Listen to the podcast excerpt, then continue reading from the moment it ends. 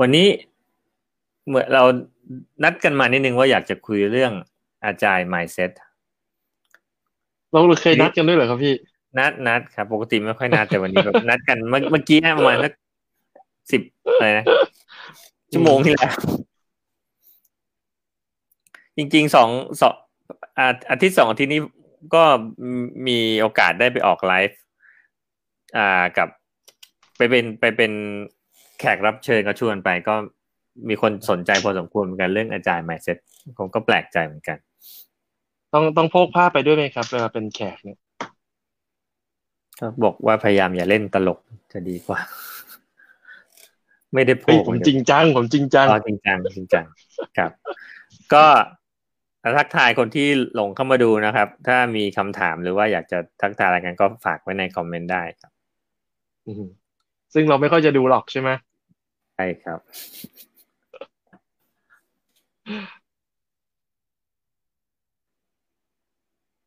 อะนึกยังไงเราต้องคอยแขกก่อนไหมหรือว่า อ๋อ งั้นปกติเราก็ไม่ค่อยคอยใครเราก็พูดไปเรื่อยก็อธิมาที่ไปกันก็ได้ครับทำไมมันถึงกลับมาเรื่อง mindset จริงๆอะผมครับความรู้สึกผมนะเพราะมันเกี่ยวมันมันเกี่ยวกับเม็ดทรายครับพี่โอ้ยขอโทษเขาชักไว้ให้เรือเสียครับโอ้ยไปได้อีก วันวันก่อนนู้นที่ที่ชวนอ่าพี่เอ๋มาไลฟ์แล้วแกก็อ่าเอ๊ะไม่รู้หรือคุยกันหรือไลฟ์ผมไม่แน่ใจแกก็พูดทำนองว่า เออ บางทีเวลาเรา implement อาจารย์แบบเป็นเน้นเรื่อง process เยอะๆ เน้นเรื่อง role เน้นเรื่องพิธีกรรม มันมีความรู้สึกว่ามันพอเอาไปเอามีแต่พิธีกรรมไปปฏิบัติอย่างเดียวเนี่ย สุดท้ายมันมันไม่ยั่งยืนผลมันไม่ได้ แล้วพอพอแกมารู้จักอาจารย์มานิเฟสโตแกบอกเออเฮ้ยมันต้องรู้จักไอ้นี่ก่อนสิก่อนที่จะกระโดดไปทำพิธีกรรม ซึ่งซึ่งจริง ๆ เนี่ย ผมจะบอกว่าเมื่อสักเมื่อสิบปีที่แล้วที่เวลาเราสอน หรือว่าเล่าให้คนฟังเรื่องอาจารย์ใหม่ๆจริงๆเราก็จะเน้นเรื่องนี้แทบจะเรื่องเป็นเป็นบทแรกๆของการพูดถึงอาจารย์ยิ่งในปัจจุบันค a s ฟ Foundation เราก็สอนอยู่ แต่ผมก็รู้สึกเหมือนกันว่าพักพักหลังๆ ไม่ค่อยได้ยินคนพูดเรื่อง เรื่องนี้สักเท่าไหร่ก่อนจะไปพูดก่อนไปเข้า mindset ผมมาอันนี้ดีกว่าครับ พี่คิดเห็นอย่างไรครับ ประโยคกับประโยคที่พูดว่าไม่ต้องอาจารย์เต็มรูปแบบอ่า ตายแล้วมีมีคนโพสต์มามาแมสเซจด้วยอยู่อยู่ฟังอยู่ด้วยนะครับ เอาสารภาพนะเว็บแรกที่ผมเห็นคุณเจี๊ยบโพสต์ลงไปใช่ไหมคิดอย่างไร ผมก็คิดเลยว่า จริงๆ ผมเคยได้ยินคำพูดนี้ด้วย เวลาเห็นครั้แล้วผมนึกหน้าคนพูดออกด้วย แต่ว่าอาจจะไม่รู้คนเดียวกันหรือเปล่าแต่ว่า มีคนอาจจะพูดมากกว่าหนึ่งคน ผมมีความรู้สึกว่ามันเป็นข้ออ้าง ผมผมก็ไม่อาจจะเคลมนะว่าจริงๆ คนพูดเนี่ยเขาอาจจะมีหลายๆคอนเทกต์เขาอาจจะมีเดี๋ยวเดี๋ยวเดี๋ยวเดี๋ยวคนพูดที่พี่คิดถึงนี่ ผมรู้จักเลยครับเออช่างมันเถอะเอาไม่เราไม่ควรจะไปลงลงเฉพาะเจาะจงแต่ว่าอาที่ผมเจอเจอผมได้กลิ่นมาม่าครับพี่ เวลาเวลาเวลาผมผมได้ยินแมสเซจประมาณนี้ก็มักจะมักจะประมาณว่าเหมือนเหมือนอารมณ์เหมือนแบบว่า ทำอาจารย์บางอย่างที่มันทำแล้ว มันไม่ได้อยู่นอกไม่ได้ออกจากคอมฟอร์ทโซนอะคืออาจจะเอามาแค่ทำอะไรบางอย่างให้มันได้ชื่อว่าทำอาจายไป แล้วก็อาจจะมองมาอ้างว่าเออมันไม่ต้องเต็มรูปแบบก็ได้นะเพราะมันคงไม่เหมาะกับเราแล้วแต่แต่เขาไม่ได้บอกนะว่าเพราะอะไรเนาะเขาไม่แต่ผมบอกไงผมแบบที่ว่านี่คือรูปแบบไหน ผมนี่บางอาจไปไปไปเจี๊ยบบี้ใหญ่เลย ผมผมมีบางอาจไปไปรู้แทนว่าคนคนคิด คนพูดเขาคิดยังไง มันก็เป็นไปได้หลากหลาย แต่สิ่งแต่ก็นี้เป็นความรู้สึกแวบแรกที่ผมมีซึ่งอาจจะมีอคติมีอะไรปนอยู่ด้วยแต่ผมรู้สึกว่ามันเป็นข้ออ้างของคนที่พุชตัวเองออกไปนอกคอมฟอร์ทโซนเนี่ยไม่ไม่อยากให้มันเกิดการเปลี่ยนแปลงจริง ๆ ไม่ได้เลยบอกทำแค่นี้แหละอืมตัวบอกคือคือคือผมสงสัยตรงนี้ตัวตัวอย่างเช่น อย่างอย่างที่ที่พี่เข้าใจเพราะพี่ก็เดานะผมก็เดาใช่ไหมเอ่อตัวอย่างเช่น ถ้าเราไม่ daily stand up meeting เนี่ย ถือว่าเราไม่เต็มรูปแบบไหมครับ ก็ต้องถามแบบคุณว่าเต็มรูปแบบคืออะไรอะใช่ไหมใช่ไหมเอาเอาเอาตามที่พี่เข้าใจดิเพราะว่าพี่รู้สึกว่าเป็นข้ออ้างใช่ไหมผมก็ถามว่าเฮ้ยตามที่พี่เข้าใจเนี่ย อันนี้ถือว่าเต็มรูปแบบไหมครับ ยังเต็มอยู่ไหมถ้าเราไม่ส stand อัพมีติ่งทุกวันผมว่ามันมันไม่เกี่ยวว่าเต็มไม่เต็มเลย มันมันไม่เกี่ยวกับ ceremony ใด ๆ เลย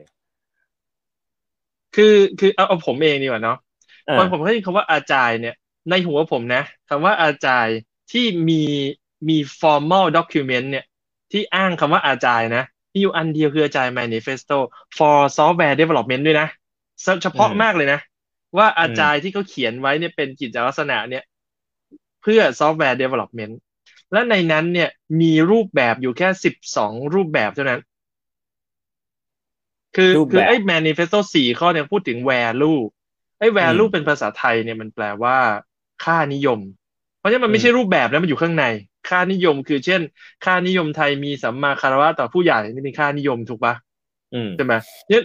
คำว่ามีสัมมาคารวะที่ที่บ้านผมเดินไปเมินใส่แม่ก็ยังถือว่ามีสัมมาคารวะนะที่ที่บ้านผมแทบจะเป็นเพื่อนกันเลยประมาณเนี้ยแม่มาขายละเพราะฉะนั้นเนี่ย เพราะฉะนั้นคือไอ้ตัว value มันไม่ใช่รูปแบบ แต่รูปแบบมันอยู่ใน principle ว่าอ่าถ้าถ้าผมแปลความผมแปลความว่ารูปแบบเนี่ยมันอยู่ใน manifesto ซึ่งตัว manifesto เนี่ยมันประกอบด้วยสองส่วน ก็คือ value ซึ่งเป็นค่านิยม ซึ่งค่านิยมมันไม่ใช่รูปแบบมันเป็นความความเชื่อทางจิตใจใช่ไหมหลักหลักยึดเหนี่ยวทางจิตใจเพราะฉะนั้นสิ่งที่เป็นรูปแบบจริงคือ principle ซึ่ง principle มีอยู่สิบสองข้อ ใน principle สิบผมจะไม่ไล่ทีละอันไม่งั้นกลายเป็น lecture เนาะ ในในนั้นไม่มีบอกว่าจะต้อง daily stand up เพราะฉะนั้นสมมุติว่าเราไม่ได้ daily stand up ผมก็ถือว่ายังเต็มรูปแบบอยู่เนาะนั่นคำว่าเต็มรูปแบบของคุณคือ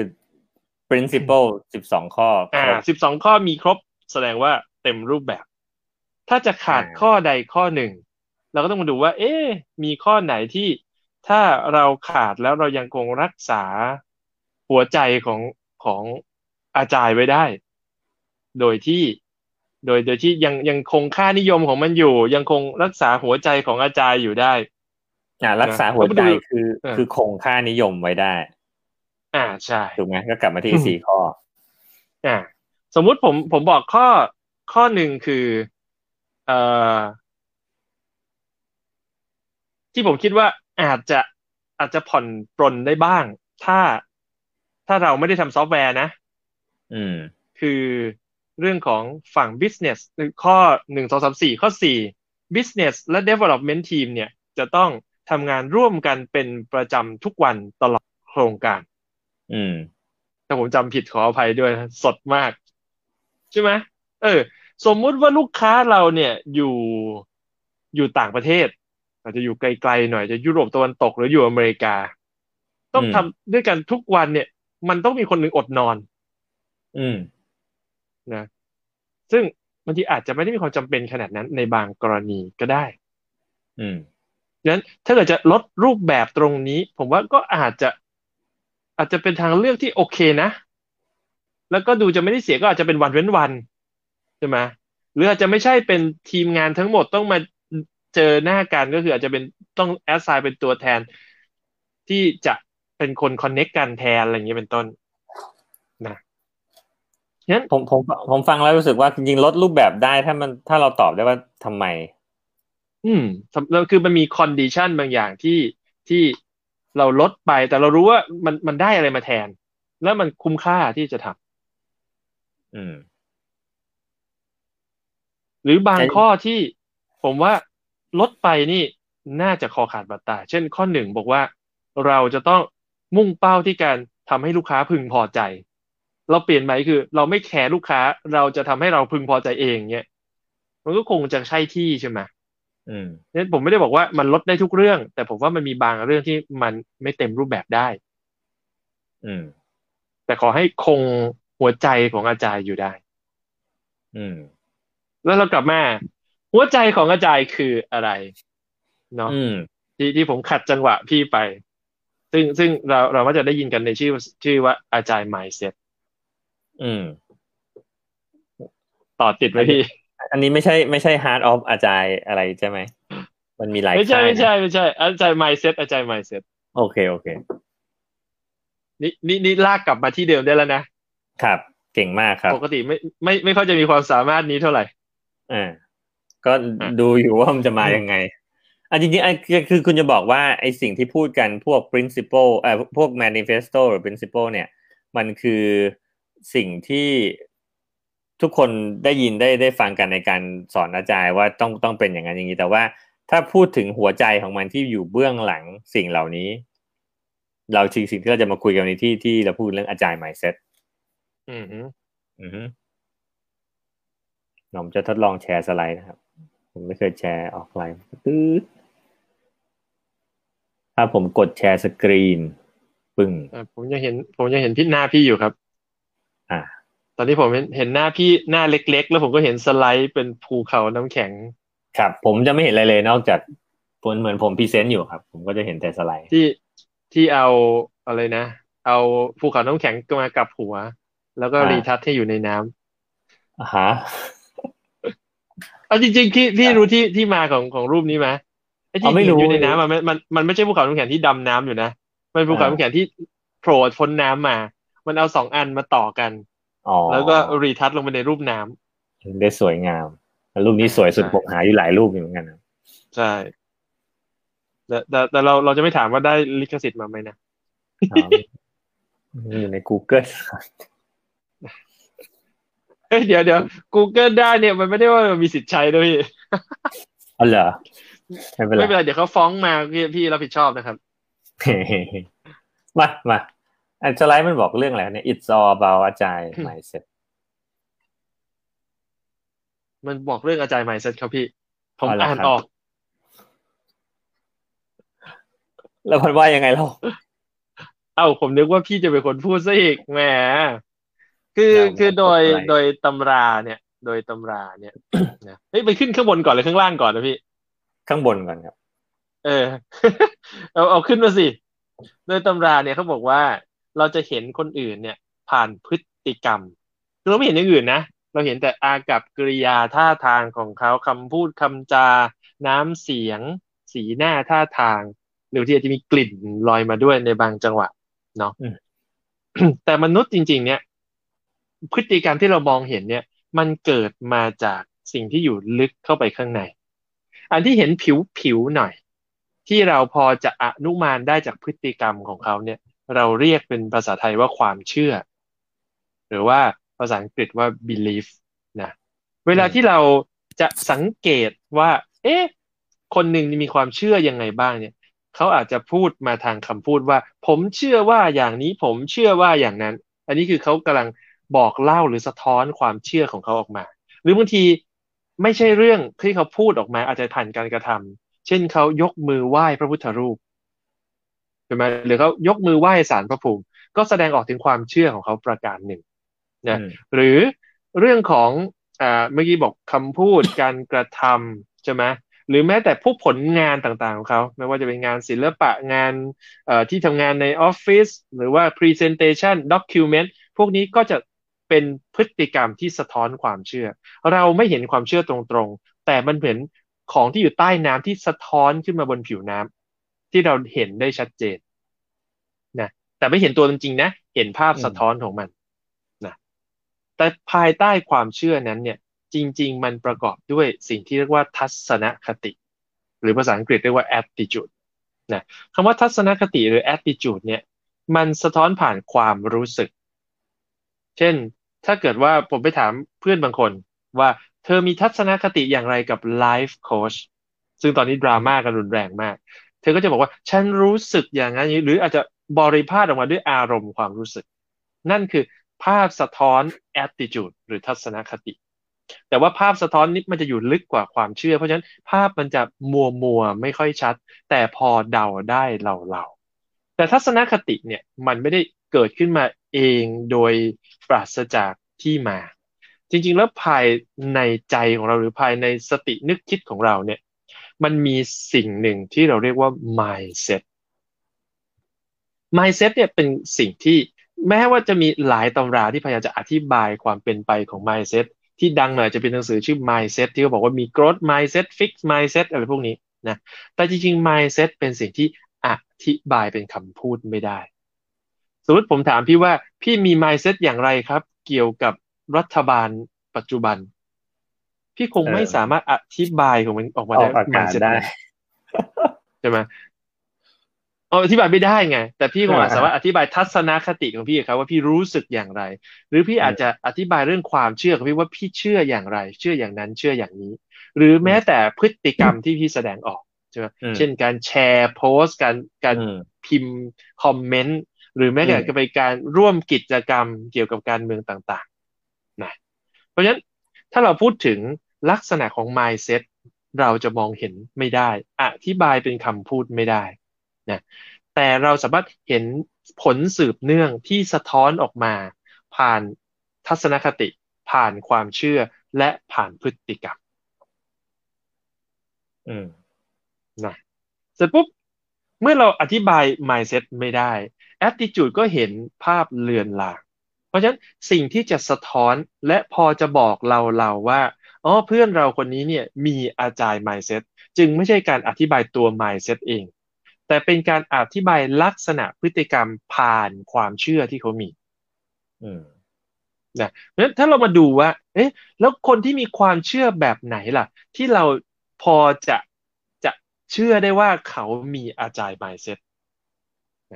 ต้องดำลึกลงไปอีกหน่อยอ่ามันอยู่ผิวๆอยู่อยู่อยู่ใต้น้ำอยู่ใต้น้ำเนาะความเชื่อที่ว่าเนี่ย เราเราได้สรุปออกมา ว่ามันมีอยู่สามความเชื่อ ที่มันเกิดขึ้นได้ ซึ่งถ้าเขาเชื่อแบบนี้เขาน่าจะมีอาจารย์ mindset นะแล้วถ้าเขาไม่เชื่อแบบนี้ เขาน่าจะมี mindset อื่นที่ไม่ใช่อาจารย์ mindset ซึ่งอาจจะใกล้กับอาจารย์ mindset หรือห่างจากอาจารย์ mindset ก็ได้นะแต่ถ้าเขามีเชื่อตามนี้ครบสามข้อ เขาน่าจะมีอาจารย์ mindset โอเค แต่เราไม่รู้เราจะไปจับ mindset คนอื่นไม่ได้นะครับนะโอเค ข้อที่หนึ่งก็คือ เขาเชื่อใน instability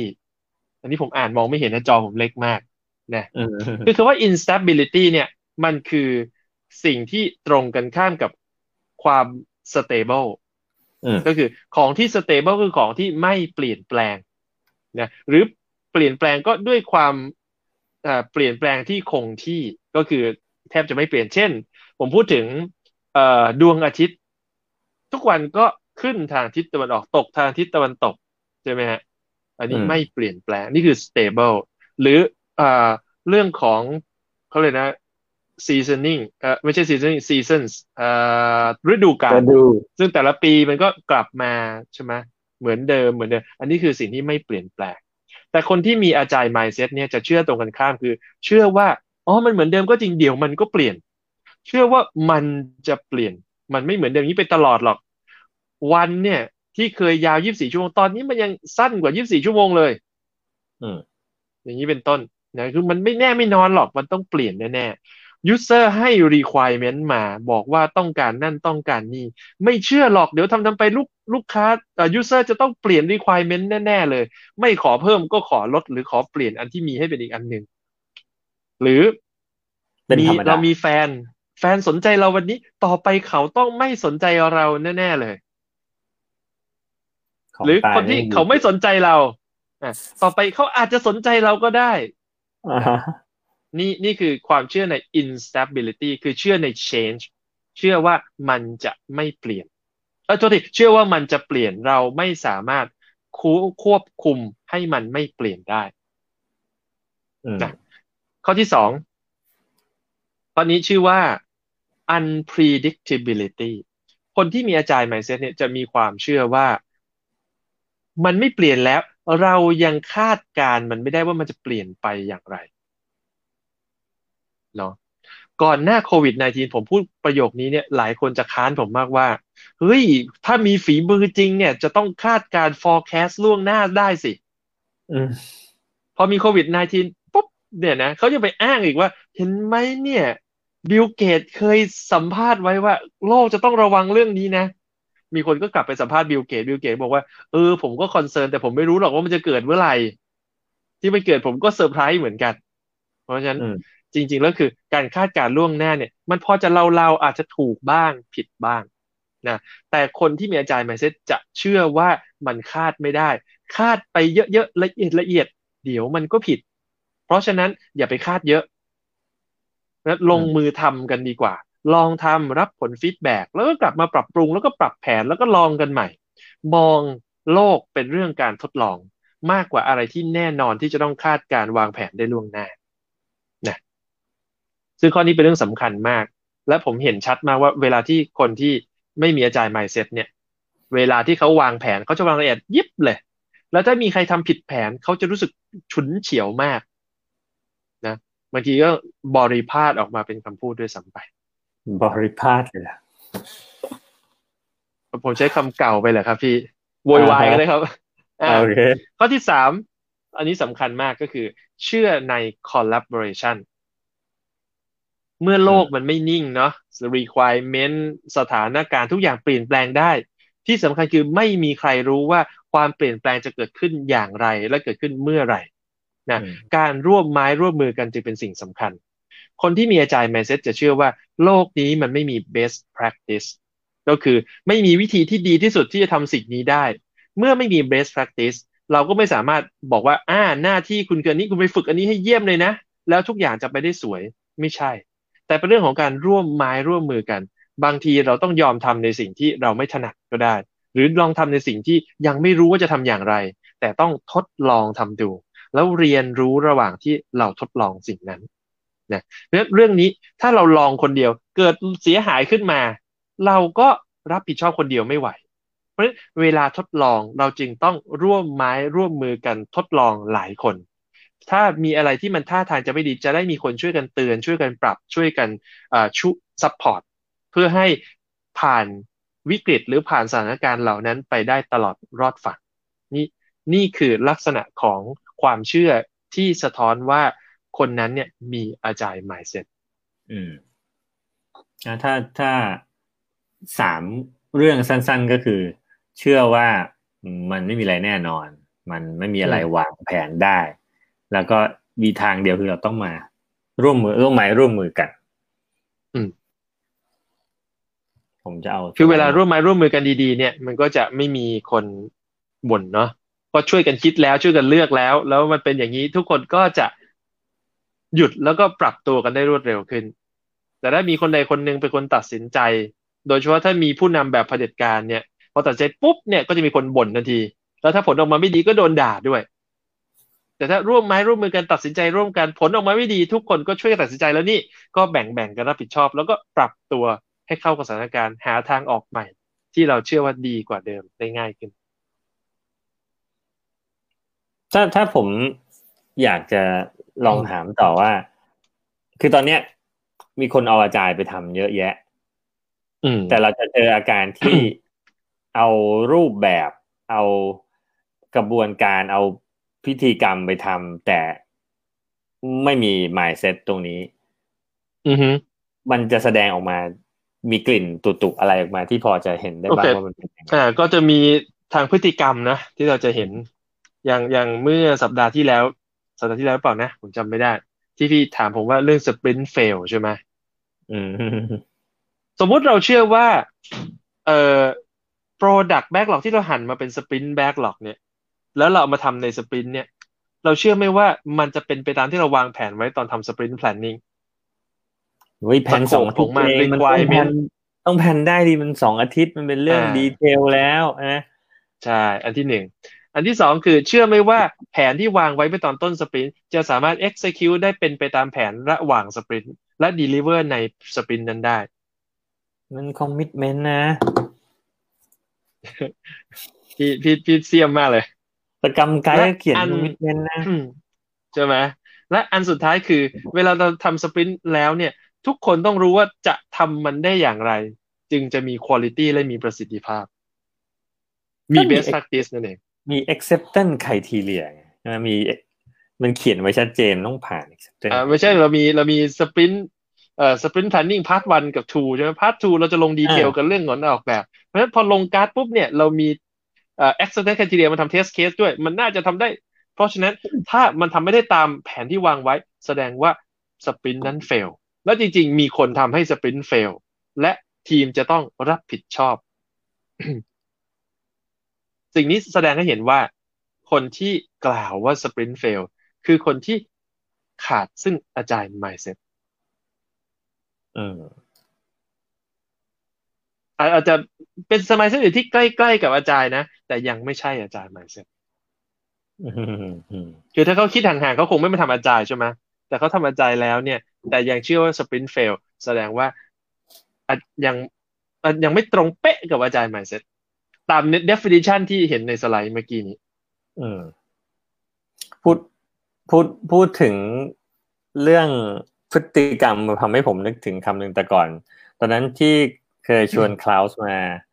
มาเมืองไทยแล้วก็เข้าไปวิสิตลูกค้าบ้างอะไรอย่างนี้นะก็เขาพูดประโยคหนึ่งที่ผมยังติดใจอยู่พูดว่า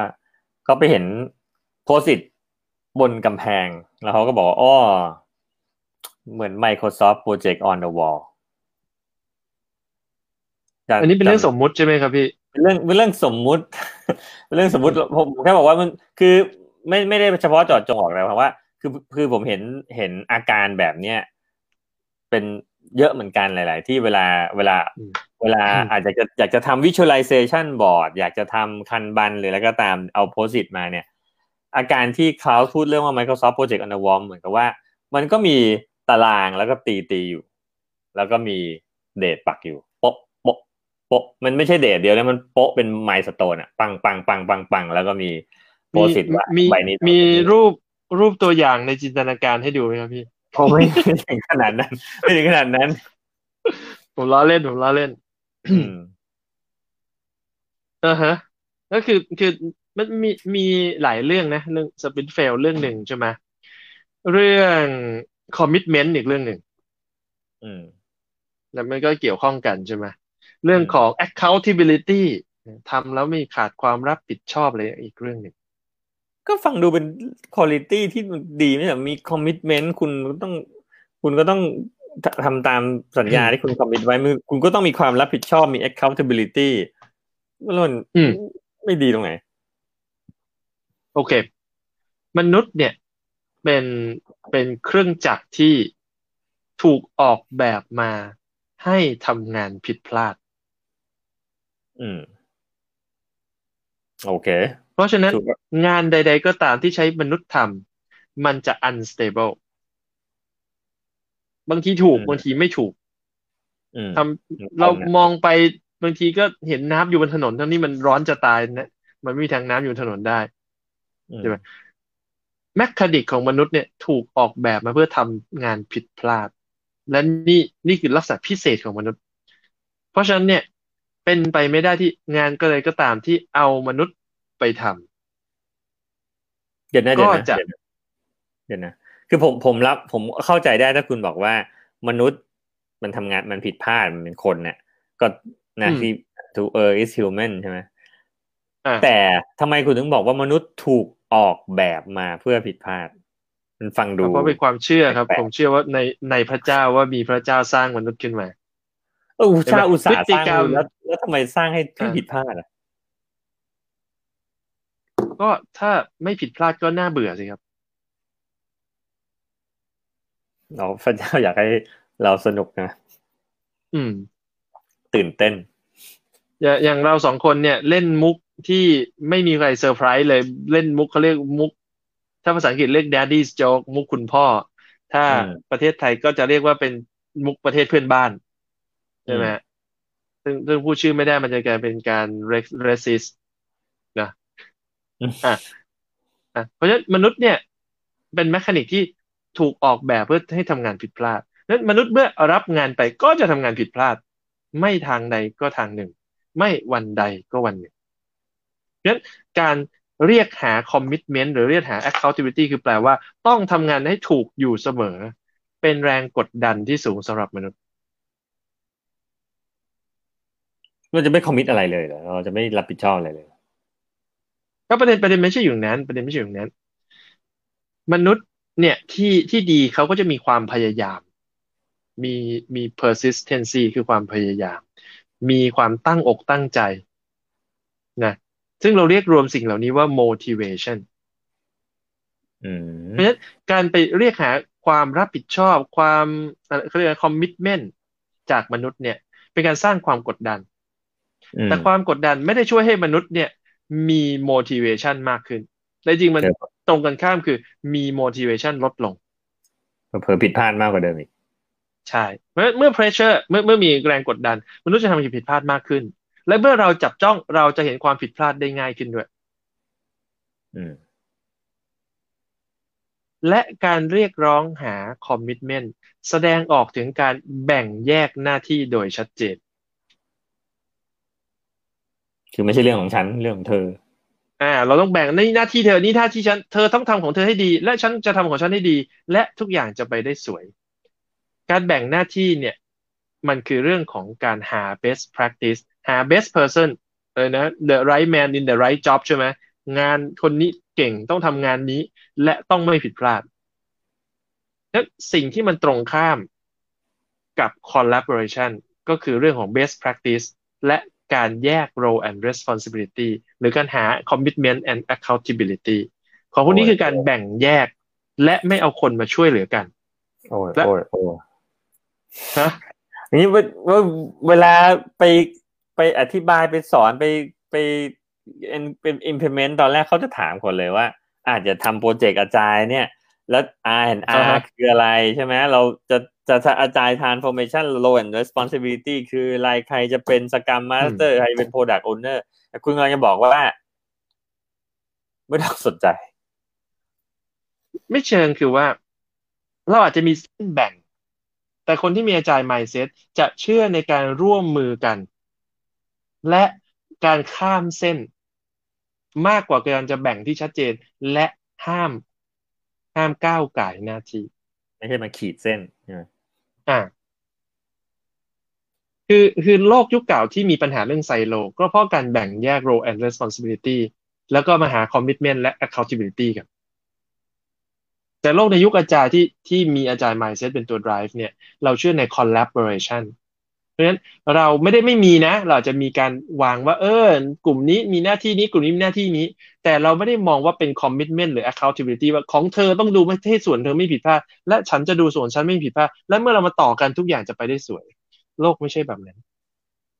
เมื่อมีการแบ่งแยกที่เขาจะผิดพลาดในบางครั้ง และเราจะผิดพลาดในบางครั้งสิ่งที่เราอยากให้เป็นในฐานะมนุษย์คนหนึ่งคือ เมื่อเขาผิดพลาดเราก็อยากจะช่วยเหลือ เมื่อเราผิดพลาดเราก็อยากมีคนมาช่วยเหลือเราเหมือนกัน อุดช่องว่างซึ่งกันและกัน ในสมองของเราเนี่ยมีมีฮอร์โมนชนิดหนึ่ง ซึ่งซึ่งเป็นฮอร์โมนสื่อประสาทสารสื่อประสาท ชื่อว่าออกซิโตซิน ออกซิโตซินเนี่ยเป็นสารที่เกิดขึ้นเมื่อเมื่อเราแสดงความ care caring การการดูแลซึ่งกันและกันเราบอกว่าสมมติเราเดินผ่านไปเราลืมปิดกระเป๋านะเอกสารในกระเป๋าเราตกลงพื้นใช่ไหมมีคนเดินตามมาช่วยเก็บเอกสารส่งให้ คนได้รับการช่วยเหลือ ออกซิโตซินจะหลั่งเราจะมีความสุข คนที่ให้เมื่อเขาพูดคำว่าขอบคุณแสดงสายตาซาบซึ้ง เราก็จะมีความสุข ออกซิโตซินเราจะหลั่งเหมือนกัน นี่คนช่วยกับคนรับการช่วยเหลือก็หลั่งเหมือนกันนะ ที่สำคัญคือ เรายืนอยู่ข้างถนนเห็นเขาช่วยเหลือกัน สมองเราก็หลั่งออกซิโตซิน เราก็รู้สึกดีมีความสุขด้วย นี่คือพลังของ collaboration สิ่งที่น่าสนใจเรื่องนี้คือมีมี เขาเรียก documentary ที่ไปศึกษาเกี่ยวกับเด็กแรกเกิดนะแล้วก็ถามว่าเด็กแรกเกิดเนี่ยสร้างสัมพันธ์ที่แนบแน่นเขาเรียก bonding กับแม่ได้อย่างไรเขาบอกว่าในช่วงที่แม่ตั้งครรภ์เนี่ยออกซิโตซินจะหลั่งมากเป็นพิเศษโดยหลั่งมากสูงสุดตอนที่คลอดและหลังคลอดช่วงให้นมบุตร ที่สำคัญคือเมื่อแม่เล่นกับลูกนะออกซิโตซินแม่จะหลั่งแม่จะรู้สึกผูกพันกับลูก ออกซิโตซินลูกก็หลั่งผูกพันกับแม่ ที่สำคัญคือสามี ซึ่งสังเกตว่าสามีไม่ได้อุ้มท้องด้วยนะ แล้วไม่ได้ contact อะไรเป็นพิเศษในในเรื่องของเขาเรียกนะ physiology เลยนะใช่ไหมสิ่งที่เกิดขึ้นคือเมื่อสามีได้ปาปฏิบัติดูแลลูกเช่น เปลี่ยนผ้าอ้อม ออกซิโตซินหลั่งด้วยเหมือนกัน bonding ของพ่อกับลูกก็เกิดขึ้นด้วยเหมือนกันนี่คือพลังของของมนุษย์ที่ธรรมชาติ drive ให้เรา collaborate โดยปกติอยู่แล้ว แต่ความเชื่อของเราไปปิดกั้นไม่ให้เรา collaborate ทำให้ bonding ของมนุษย์เราเนี่ยถูกดึงห่างออกจากกันไป ในออฟฟิศในการทำงานจึงมักมีเรื่องระหองระแหงกันเราไม่ได้บอนดิ้งกันด้วยสารสื่อสารทางประสาททางธรรมชาติที่เรามีอยู่แต่ดั้งเดิมไม่เราเราไปติดลมลมอะไรอยู่ ถึงไม่ได้ไม่บอลอย่างนั้นไอ้ role and responsibility เนี่ย ในในพี่ก็แชร์สกินแล้วสนใจจะแชร์สามเหลี่ยมไหมครับ อ่า สามเหลี่ยมตอนต้นใช่ไหมอ่าฮะแชร์ผมว่ารูปนี้เขาเขาใช้กันเยอะแล้วล่ะเนาะในหนังสือเรียนก็มี โอเคหมุน โอเคปึ๊บนะสามเหลี่ยมนี้ชื่อว่า Iron Triangle อยู่ในตำรา Project Management ทุกเล่มนะตำตำราเขาบอกว่า อ๋อ วิธีในการควบคุมบริหารจัดการโปรเจกต์หรือโครงการที่ดีก็คือ โครงการที่ดีจะต้องส่งมอบงานได้ตามขอบเขตที่วางไว้คือพูดง่ายๆคือตรง requirement ของลูกค้านะสามารถบริหารจัดการค่าใช้จ่ายหรือ cost ให้อยู่ในบัตเจ็ตก็คือบริหารจัดการ resource ได้เป็นอย่างดี ที่สำคัญคือต้องต้อง deliver on time คือส่งมอบงานตรงเวลา ที่สำคัญคือมีคุณภาพ ซึ่งเราเราไม่อยากคุยเรื่องคุณภาพว่าคำว่าคุณภาพเนี่ยมีความหมายหลากหลายมาก แต่ key สำคัญของมันคือ ส่งมอบงานได้ตรงตาม scope อยู่ใน budget และส่งงานตรงเวลา อืมถามว่าทำไม ในตำราเขาถึงเขียนเรื่องนี้ขึ้นมาวัดผลสามเหลี่ยมแบบนี้ เพราะความเชื่อที่อยู่ภายใต้การวัดผลแบบนี้เนี่ย คือ ผมจะอ่านไม่ค่อยออกนะครับ ความเชื่อที่หนึ่งเขาเชื่อว่า เขาสามารถควบคุม หรือคาดการให้ความต้องการหรือสโคปเนี่ย ไม่เปลี่ยนแปลงหรือเปลี่ยนแปลงแต่เพียงเล็กน้อยเท่านั้น อืมเขาถึงมี change control process เขาถึงมี steering committee เพราะเขาเชื่อว่ามันควบคุมได้ มันไม่เปลี่ยนหรอกมันควบคุมได้นะเขาเลยมี sign off กัน requirement sign off design sign off UAT sign off ประมาณนั้นนะอันที่สองคือ เขาเชื่อว่าถ้า Project Manager มีความสามารถเพียงพอแล้ว จะสามารถวางแผนในระดับดีเทลได้ ล่วงหน้าถูกต้อง โดยมีความคลาดเคลื่อนเพียงเล็กน้อยเท่านั้นก็ถึงมีเรื่องของการทำ work breakdown structure มีเรื่องของการทำ estimation และมีการเรื่องของวัด actual วัด deviate จากอ่า estimation เท่าไหร่ นะถ้า deviate มากก็แสดงว่าคุณภาพในการ planning น้อย ถ้า deviate น้อยก็แสดงว่าคุณภาพในการ planning มาก เพราะเขาเชื่อว่า planning ได้รู้ล่วงหน้าได้ว่าอะไรจะเกิดขึ้น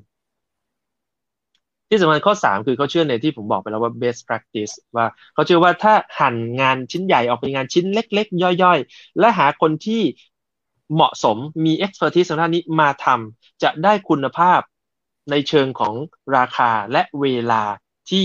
optimum คือคือถูกที่สุดและดีที่สุดได้นะที่ที่เราเห็นว่าในหนังเนี้ย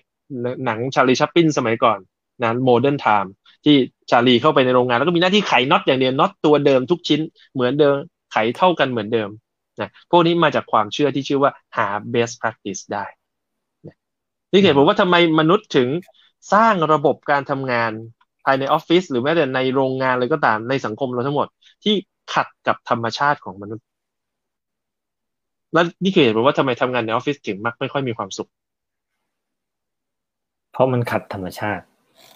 ใช่ ถ้างั้นคุณกำลังจะอีกอีกอีกมุมก็จะบอกว่าจริงๆ Agile นี่คือก็บอกว่าทำตามธรรมชาติของมนุษย์ ใช่ เพราะว่า Agile ไม่ใช่ของที่คิดขึ้นมาแล้วค่อยไปทำแต่ของที่ทำแล้วค่อยมาหานิยามว่าไอ้ที่ทำแล้วมัน work เพราะอะไร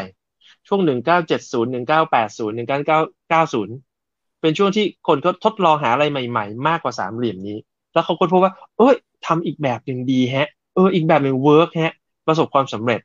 เขาค่อยมาค่อยมาหาว่าไอ้ที่เขาสำเร็จเพราะอะไรกันนะ เขียนเป็นนิยามออกมาเขียนเป็น framework ออกมา ว่าอ๋อเขาทำกรอบงานประมาณนี้เขาเลยประสบความสำเร็จ ถ้าเราทำตามบ้างน่าจะสำเร็จบ้าง แบบนั้น อืม ก็กลับมาที่เมื่อกี้ที่ผมถามว่าอะไรทำให้เราไปติดหล่มอยู่มันก็คือ ไอ้สามเหลี่ยมเนี้ยหรือผู้อีกอย่างก็คือ ไอ้ตัววัดผลเพราะพฤติกรรมคนก็จะถูกได้มาจากได้มาจากตัววัดผล นั่นแหละ ใช่แล้วคือคือนี้มันมันไม่ใช่ความการวัดผลยังมันคือความเชื่อด้วยนะคือเราถูกกล่อมเกลาความเชื่อนี้ มาตั้งแต่เราเริ่มเข้าไปในระบบโรงเรียน ระบบโรงเรียนเนี่ย ป้องกัน unstability ทั้งหมดเลย instability ทั้งหมดเลย เพื่อให้ระบบ stable คุณครูที่สอนคนเดิมไม่เปลี่ยนแปลงตลอดเทอมนะวิชาเรียนที่เรียนเป็นไปตามตารางเรียนทุกอย่างไม่เปลี่ยนแปลง เนื้อหาที่ใช้สอนอยู่ในตำราเรียนทุกอย่างไม่เปลี่ยนแปลง ข้อสอบที่ใช้สอบออกมาตามหนังสือที่สอนเราไม่เปลี่ยนแปลง เราถูกเทรนแบบนี้ ตั้งแต่ขึ้นป .1 ไปจนถึงป .6 ตอนสอบเข้าเลื่อนชั้น ก็จะมีอาการแบบนี้คือ เราคาดการชีวิตได้ล่วงหน้านั้นหนึ่งคือทุกอย่าง stable เราพิจิตรได้ว่าเราชีวิตเราจะเกิดอะไรขึ้น เรารู้ว่าอ๋อพรุ่งนี้เช้าจะเรียนวิชาคณิตศาสตร์ไปชั่วโมงแรก และไม่เคยเปลี่ยนแปลง หรือเปลี่ยนก็เปลี่ยนเพียงเล็กน้อยเท่านั้น ที่สำคัญคือเวลาเราเรียนแทบจะไม่มีวิชาไหนที่ประเมินเป็นกลุ่ม เราจะประเมินเดี่ยว แล้วงานกลุ่มก็มีแต่เราให้คะแนนให้คะแนนแยกกัน ในกลุ่มอาจจะคะแนนไม่เท่ากันก็ได้ แล้วเวลาไปสอบก็ไม่มีใครสอบเป็นกลุ่ม สอบแยกนั้นเราไปสอบห้องเดียวกับเพื่อน เราสอบได้เพื่อนอย่าสอบตกก็ได้ ไม่เคยมีจุดไหนเลยที่เราถูกประเมินร่วมกันเป็นกลุ่ม และเราต้องอาศัย collaboration เพื่อเอาชนะสิ่งนั้นเราถูกสอนมา12ปีในโรงเรียน4ปีในมหาลัย ซึ่งอาจจะรวมถึง4 4ถึง5ปีในระบบ postgrad ซึ่งเพราะฉะนั้น อืมซึ่งซึ่งนี่คือปัญหา ซึ่งผมว่า หลาย ๆ คนไม่ไม่ต้องมาฟังทอกนี้ก็เข้าใจแหละว่ามันคือปัญหาว่ามันถึงได้ได้จะต้องมาทำ transformation ถึงอยากจะเปลี่ยนกันมาเป็นอ่าการทำงานแบบอาจารย์แล้วก็ยังยึดยังมี mindset แบบเดิมๆอยู่ ก็คงจะมีคนถามว่าแล้วจะให้ทำยังไง mindset เราเราสร้างได้ไหมอี mindset เนี่ยผมไปเอาอะไรไปเสกให้มันมีอาจารย์ mindset โอเค ขอบคุณครับที่ชงครับ เอ่อ mindset มันอยู่ลึกมาก จับต้องก็ไม่ได้เนอะเพราะฉะนั้นแค่จับยังไม่ได้เลย จะไปหวังอะไรกับเปลี่ยนเพราะฉะนั้น mindset เป็นสิ่งที่ไม่มีใครเปลี่ยนของคนอื่นได้แม้แต่ attitude ก็เปลี่ยนไม่ได้ แม้แต่ belief ก็เปลี่ยนได้ยากมาก พฤติกรรมอาจจะใช้ปืนขู่เปลี่ยนได้ อืมนะมา belief อาจจะใช้ propaganda ล้างสมองได้ แต่ attitude และ mindset แตะต้องของกันไม่ได้ แต่ข่าวดีคือ เจ้าของ mindset นั้นเปลี่ยนได้ฮะแล้วเปลี่ยนง่ายมากด้วย เวลาคนจะเปลี่ยน mindset ดิดนิ้วปุ๊บเปลี่ยนเลย ที่เขาจะบอกกันว่าอ๋อเรื่อง attitude เปลี่ยนยาก mindset เปลี่ยนยากไม่ใช่ครับไม่คือไม่เปลี่ยน ที่บอกว่าเปลี่ยนยากคือไม่เปลี่ยน ไม่อยากจะเปลี่ยนก็ไม่ไม่อยากจะเปลี่ยนอ่าเออแล้วทำยังไงจะให้เขาอยากเปลี่ยนล่ะ ไม่รู้ครับโอเค เราช่วยทำให้เขาเปลี่ยนมันได้ง่ายขึ้น ด้วยการสร้าง environment ที่เขาอยู่ได้ง่ายถ้าเขาเปลี่ยน และอยู่ได้ยากถ้าเขาไม่เปลี่ยนแต่เราไปเปลี่ยนเขาตรงๆไม่ได้ ไม่มีวิธี แต่ข่าวดีคือมนุษย์เป็นสิ่งมีชีวิตที่ปรับตัวเข้ากับ environment ได้ดี เมื่อคนเราเจอ environment แบบนี้เนี่ย คนส่วนใหญ่จะปรับตัวตาม environment และเริ่มเปลี่ยน mindset ทีละน้อยทีละน้อยจนถึงจุดหนึ่งเขาจะ split แล้วเปลี่ยนเลย คืออยากคือเอ๊ะจะเปลี่ยนนี้ไหมจะเปลี่ยนนี้ไหมจะเปลี่ยนนี้เปลี่ยนปุ๊บแล้วเปลี่ยนเลย อืมผมมีผมมีลูกค้าท่านหนึ่งที่ตอนเจอผมครั้งแรกที่เขาเชื่อว่าเขาสามารถ plan ล่วงหน้าได้ เป็น engineer ต้อง plan plan ล่วงหน้าได้ เขาพยายามจะ plan ล่วงหน้า แผนการติดตั้งหกเดือนล่วงหน้า แล้วพอเกิดการเปลี่ยนแปลงนิดหนึ่งก็ล้มเป็นโดมิโนเขาก็ plan ใหม่ เปลี่ยนแปลงที่หนึ่งมันล้มเป็นโดมิโนเขาก็แพลนใหม่ จนกระทั่งยิ่งยิ่งความเปลี่ยนแปลงมันเกิดขึ้นถี่ขึ้นถี่ขึ้นเขาก็เริ่มเหนื่อยล้าจนจนวันหนึ่งผมแทงเขาบอกว่า ถ้าสิ่งที่พี่เชื่อเนี่ย มันเป็นจริงพี่แพลนล่วงหน้าได้นะผมไม่มีอาชีพเขาเลย เฮ้ย เหรอเขาขนาดนั้นเลยเหรออะลองเชื่อมันสักหน่อยเขาก็เลยลองให้ผมลองให้พาทำตาม ซึ่งตอนแรกเขาไม่เชื่อเขาเดาคือทุกทุกทุกคนที่ผมแนะนำให้เอา Agile mindset ไปใช้เขาเชื่อเขาเดา แต่เนื่องจากไม่มี option อื่นแล้วที่จะไม่ชีวิตเขาดีกว่าเดิม และเขาไม่พึงพอใจกับชีวิตปัจจุบันเขาเมื่อเขาไม่มีอะไรจะเสียเขาก็อลองดูก็ได้เดาเดาที่แหละลองดู แล้วปรากฏว่าพอลองปุ๊บ Agile ที่มันเป็นปัญญาปฏิบัติ คือเวลาคิดด้วยเหตุผลมันจะมองไม่เห็น ว่ามันจะ work ได้ยังไง แต่พอลงมือทำแล้ว เออมัน work จริงฮะเขาไม่ต้องมานั่งวางแผนล่วงหน้าไกลๆเขาวางแผนสั้น ๆ แล้วก็ปรับเปลี่ยนแปลงตามสถานการณ์ที่เปลี่ยนแปลงไป ด้วยความที่เขาสโคบกับงานที่เล็กลงทำให้ผลกระทบของการเปลี่ยนแปลงนั้นน้อยลงเขาก็สามารถปรับมันได้ง่ายขึ้น สมองเหนื่อยน้าน้อยลง ที่สำคัญคือเทคนิคต่างๆ เช่น visualization board ช่วยเขาสามารถ collaborate คนอื่นเข้ามาได้ด้วย งานเขาก็เริ่ม smooth ขึ้น เขาก็เริ่มเห็นภาพ แล้วก็อยากให้คนอื่นมาเห็นตามด้วย แต่จุดนี้คือจุดยากเพราะว่าเราเปลี่ยนคนอื่นไม่ได้ เรามีแต่ต้องรอคอยพยายามแล้วก็รอคอย พยายามแล้วก็รอคอย จนกระทั่งอีกฝ่ายหนึ่งเริ่มมองเห็น ซึ่งก็มีหลายคนเริ่มมามองเห็นสิ่งที่เขาทำแต่บางคนก็ยังมองไม่เห็นนั้นการที่จะทำงานเป็นเป็นลักษณะของอาจารย์โค้ชซึ่งแตกต่างจากไลฟ์โค้ชแทบแทบจะหน้ามือไปหลังมือก็คือเรื่องนี้ว่าเราไม่ได้ไปพยายามเปลี่ยนใคร แต่พยายามจะสร้าง environment เพื่อสนับสนุนให้เกิดการเปลี่ยนแปลงได้ง่ายนั้นคนที่อยู่ใน environment ที่อาจารย์โค้ชพยายามสร้างก็จะเปลี่ยนแปลง mindset ของตัวเองได้ง่าย และคงอยู่ใน mindset เดิมได้ยาก อยากอยากอยากให้ให้เห็นภาพนิดนึงว่าไอ้ยองยกตัวอย่างการที่คุณบอกว่าสร้าง environment ให้เปลี่ยนได้ง่าย ไม่เปลี่ยนยากให้ให้ให้ได้ยินสักอัน วันหลังพี่เตรียมมาผมก่อนนะ ผมจะคิดเคสไว้ให้ ต้องเตรียมเดี๋ยวเอ่อตัวตัวอย่างมันนึกไม่ออกไงมัน อืม คือคือเวลาเราดูหนังเยอะๆผมจะนึกไม่ออกว่าฉากนี้มาจากเรื่องอะไรถูกไหมอืมพี่แบบอยากได้ฉากหน้าตาแบบนี้ผมเอาเรื่องไหนดีวะโอ๊ยวะไม่เพราะ เออผมยกตัวอย่างง่ายๆนะ สมมุติว่าที่บริษัทเราเนี่ยขายค้าค้าปลีก แล้วต้องมีรถไปส่งของใช่ไหม สมัยก่อนเนี่ยเราไม่เชื่อใน collaboration เราเชื่อใน best practice ว่าถ้าเซลล์เก่งจะต้องหารถได้เก่งกว่าคนอื่น แล้วไปส่งของให้ลูกค้าได้รวดเร็วใช่ไหมที่บริษัทนี้เซลล์เขาจะวิ่งว่าเฮ้ยรถคันไหนว่างแอบเอาเอาขนมเลยนะออเดอร์เราไปเออไปแทรกไว้ก่อนใช่ไหมแปะไว้ก่อนใช่ไหมหรือโทรหลังไมค์ไปขอรถจากทีมโลจิสติกคุม fleet รถอะไรประมาณนี้ใช่ไหมเดิมมันอยู่ใต้โต๊ะมองไม่เห็น ไม่มีใครรู้นะรู้แต่ว่าคนเนี้ย ได้ส่งของประจำส่งเร็วด้วย ลูกค้าพึงพอใจมาก หัวหน้าก็ให้ incentive เยอะด้วยได้โบนัสปลายเดือนเดือนปลายปีเยอะด้วยใช่ไหมเพราะเราเอา Agile มาใช้ทุกอย่างเป็นเรื่องของทีมเวิร์กนะมี visualization board เพราะงานจะมีคิวอยู่นะเสร็จปุ๊บพอเรา visualization ทุกครั้งที่เรามามาสนับมีติ่งกันไอของคนนี้มันแซงหน้าคุยประจำเลย ก็ถามว่าแซงไปได้ไง ไอ้คนจองรถก็ต้องบอกว่าอ๋อพี่เขาโทรมาเมื่อวานนี้ เอ้าทำไมไม่มาคุยกันที่หน้าบอร์ดที่เราแซนับกันแหละว่าจะจัดคิวรถยังไง เนี่ยเอาคนนี้ขายแล้วขาดทุนนะ คนนี้ทำไมเอาไปส่งก่อนล่ะ แล้วเจ้านี้เจ้าใหญ่เลยกำไรมากทำไมเราไม่ไปส่งให้เขาปล่อยให้เขาคอยอยู่ได้ visualization ทำให้เกิด transparency นะของที่หมกเม็ดข้างในของที่ทำให้เกิด collaboration เกิดขึ้นได้ลำบาก มันถูกเอามาตีแผ่ ถูกมาวางบนโต๊ะนะคนคนที่ทำแบบนี้ ก็จะเสียสเตตัสคือคนอื่นก็จะประนาม เขาก็รู้สึกอายถ้ายังมียางอยู่อะไรประมาณเนี้ย แต่เมื่อเกิดครั้งหนึ่งเขาอาจจะให้เหตุผลหาทางออกที่เราเรียกว่าตะแบงใช่ไหมแต่สักสักพักหนึ่งมันเกิดซ้ำซ้ำซ้ำซ้ำเอลิเมนต์เดิมคนกลุ่มเดิมจะรู้ รู้กันว่าใครเป็นอย่างไร จะเกิดแรงกดดันตีกลับ แล้วทำให้คนเหล่านี้เขามีสองทางเลือกคือทำต่อก็อยู่ไม่ได้ ก็ต้องเลือกที่ไม่ทำถ้าจะอยู่ต่อ หรืออาจจะตัดสินใจไขก๊อกตัวเอง บอกว่าเออที่นี่ไม่เหมาะกับฉันฉันไปหาประโยชน์แบบนี้จากที่อื่นดีกว่า จริงๆ ได้ได้ยินที่คุณพูดเนี่ยมีความรู้สึกว่า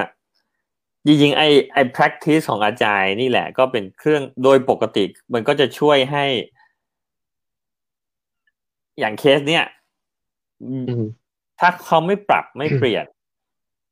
มันก็อยู่ยาก เพราะว่าคนอื่นก็ทำหมดไอ้ transparency มันเกิด peer pressure มันเกิดทำให้เหมือนที่เราบอกว่าบางทีทำอาจารย์เหมือนแก้ผ้าทำงานใช่ไหมเอาของใต้ผมออกมาหมด มันก็ก็แค่ถอดเสื้อพอไหมถอดเสื้อทำงานถอดเสื้อถอดเสื้อทำงานมันเลยเลยเลยถ้ามีคำถามถัดไปว่าตกลง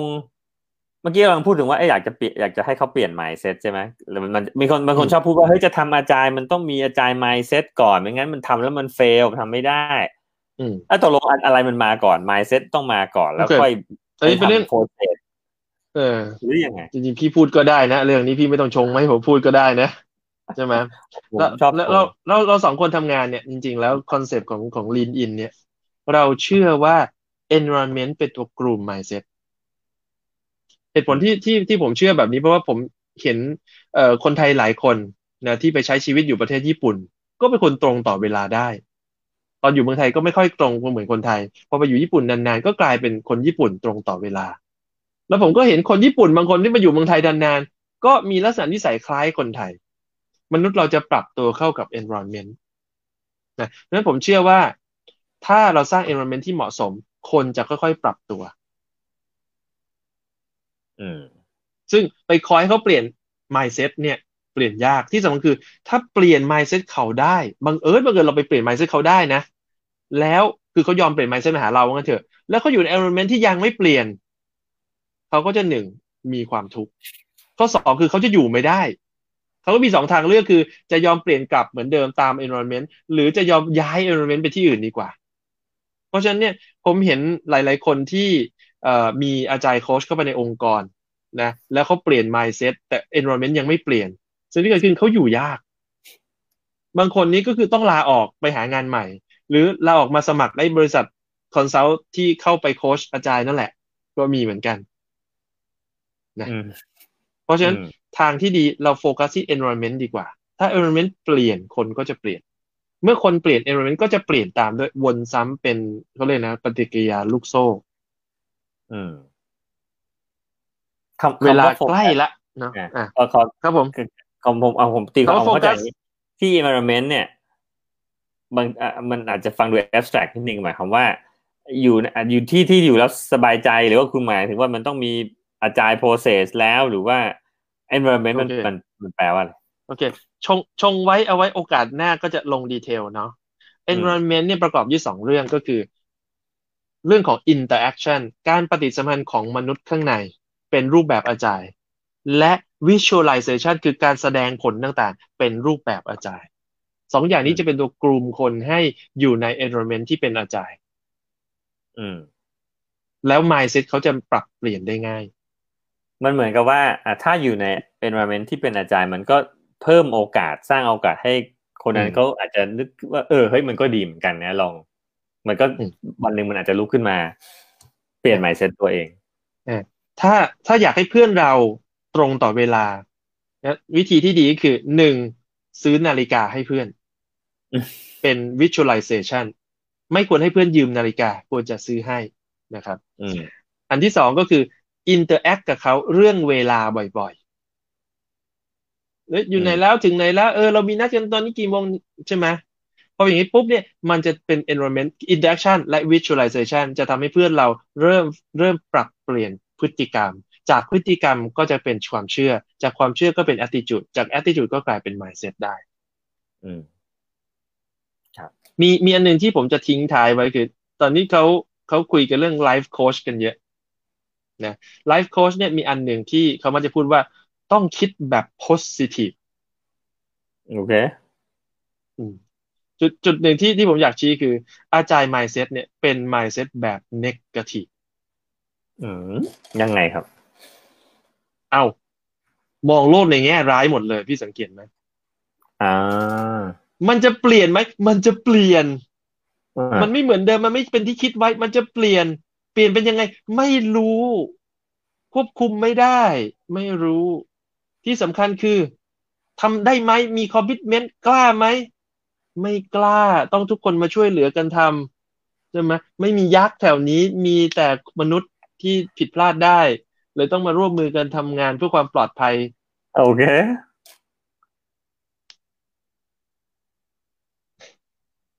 เพ ราะฉะนั้นเรามาฝึกติ้งเนกาทีฟกันอันนี้แล้วเราก็จะมีอาจารย์ mindset มากขึ้น โค้ชขวางโลกอย่างอุ้ยจริง ๆ นะ จริง ๆ นะ ผมผมสังเกตแล้วว่าว่า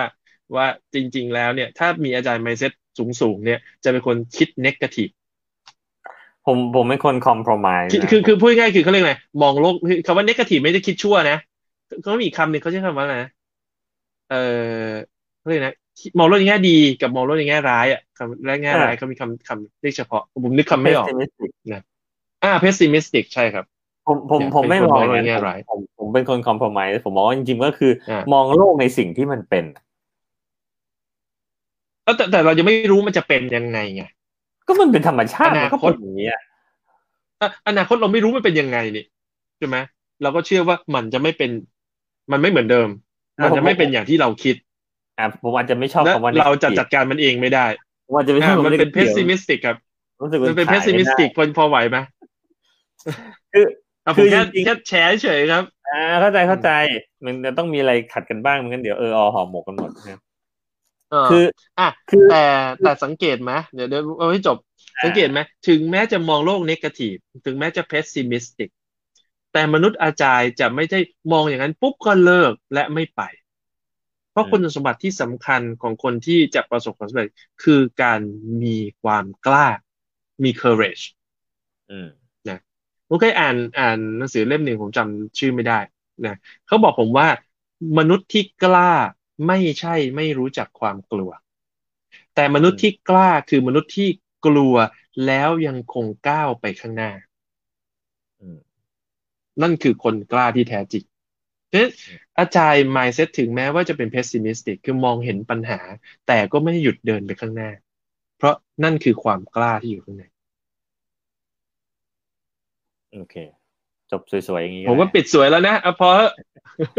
ครับ ดูดูจากคอมเมนต์ส่วนใหญ่ก็จะเป็นทักทายนะไม่ไม่ได้มีคำถามอะไรก็คงไม่ไม่เป็นไรก็สวัสดีทุกคนที่มาทักทายกันอีกครั้งนะครับ ก็ขอบคุณทุกคนที่อุตส่าห์เข้ามาครับ ครับ โอเค ก็เดี๋ยวโอกาสหน้ามาคุยกันใหม่เดี๋ยวแล้วมีมีมีแบบว่าให้บริจาคเหรียญกดดาวอะไรมีไหมไม่มีไม่มีเราเราไม่ทำแบบนั้นใช่ไหมอันนี้งานฟรีไปเลยเราไม่พร้อมจะเราไม่รับบริจาคโอเค แล้วก็จะมีคนบริจาคมาช่วยให้เราบูสต์เพจอะไรอย่างเงี้ยไม่เอาหรอครับพี่ไม่เป็นไรไม่เป็นไร ไม่อยากคุยกันสมัครก่อนสวัสดีครับ สวัสดีครับ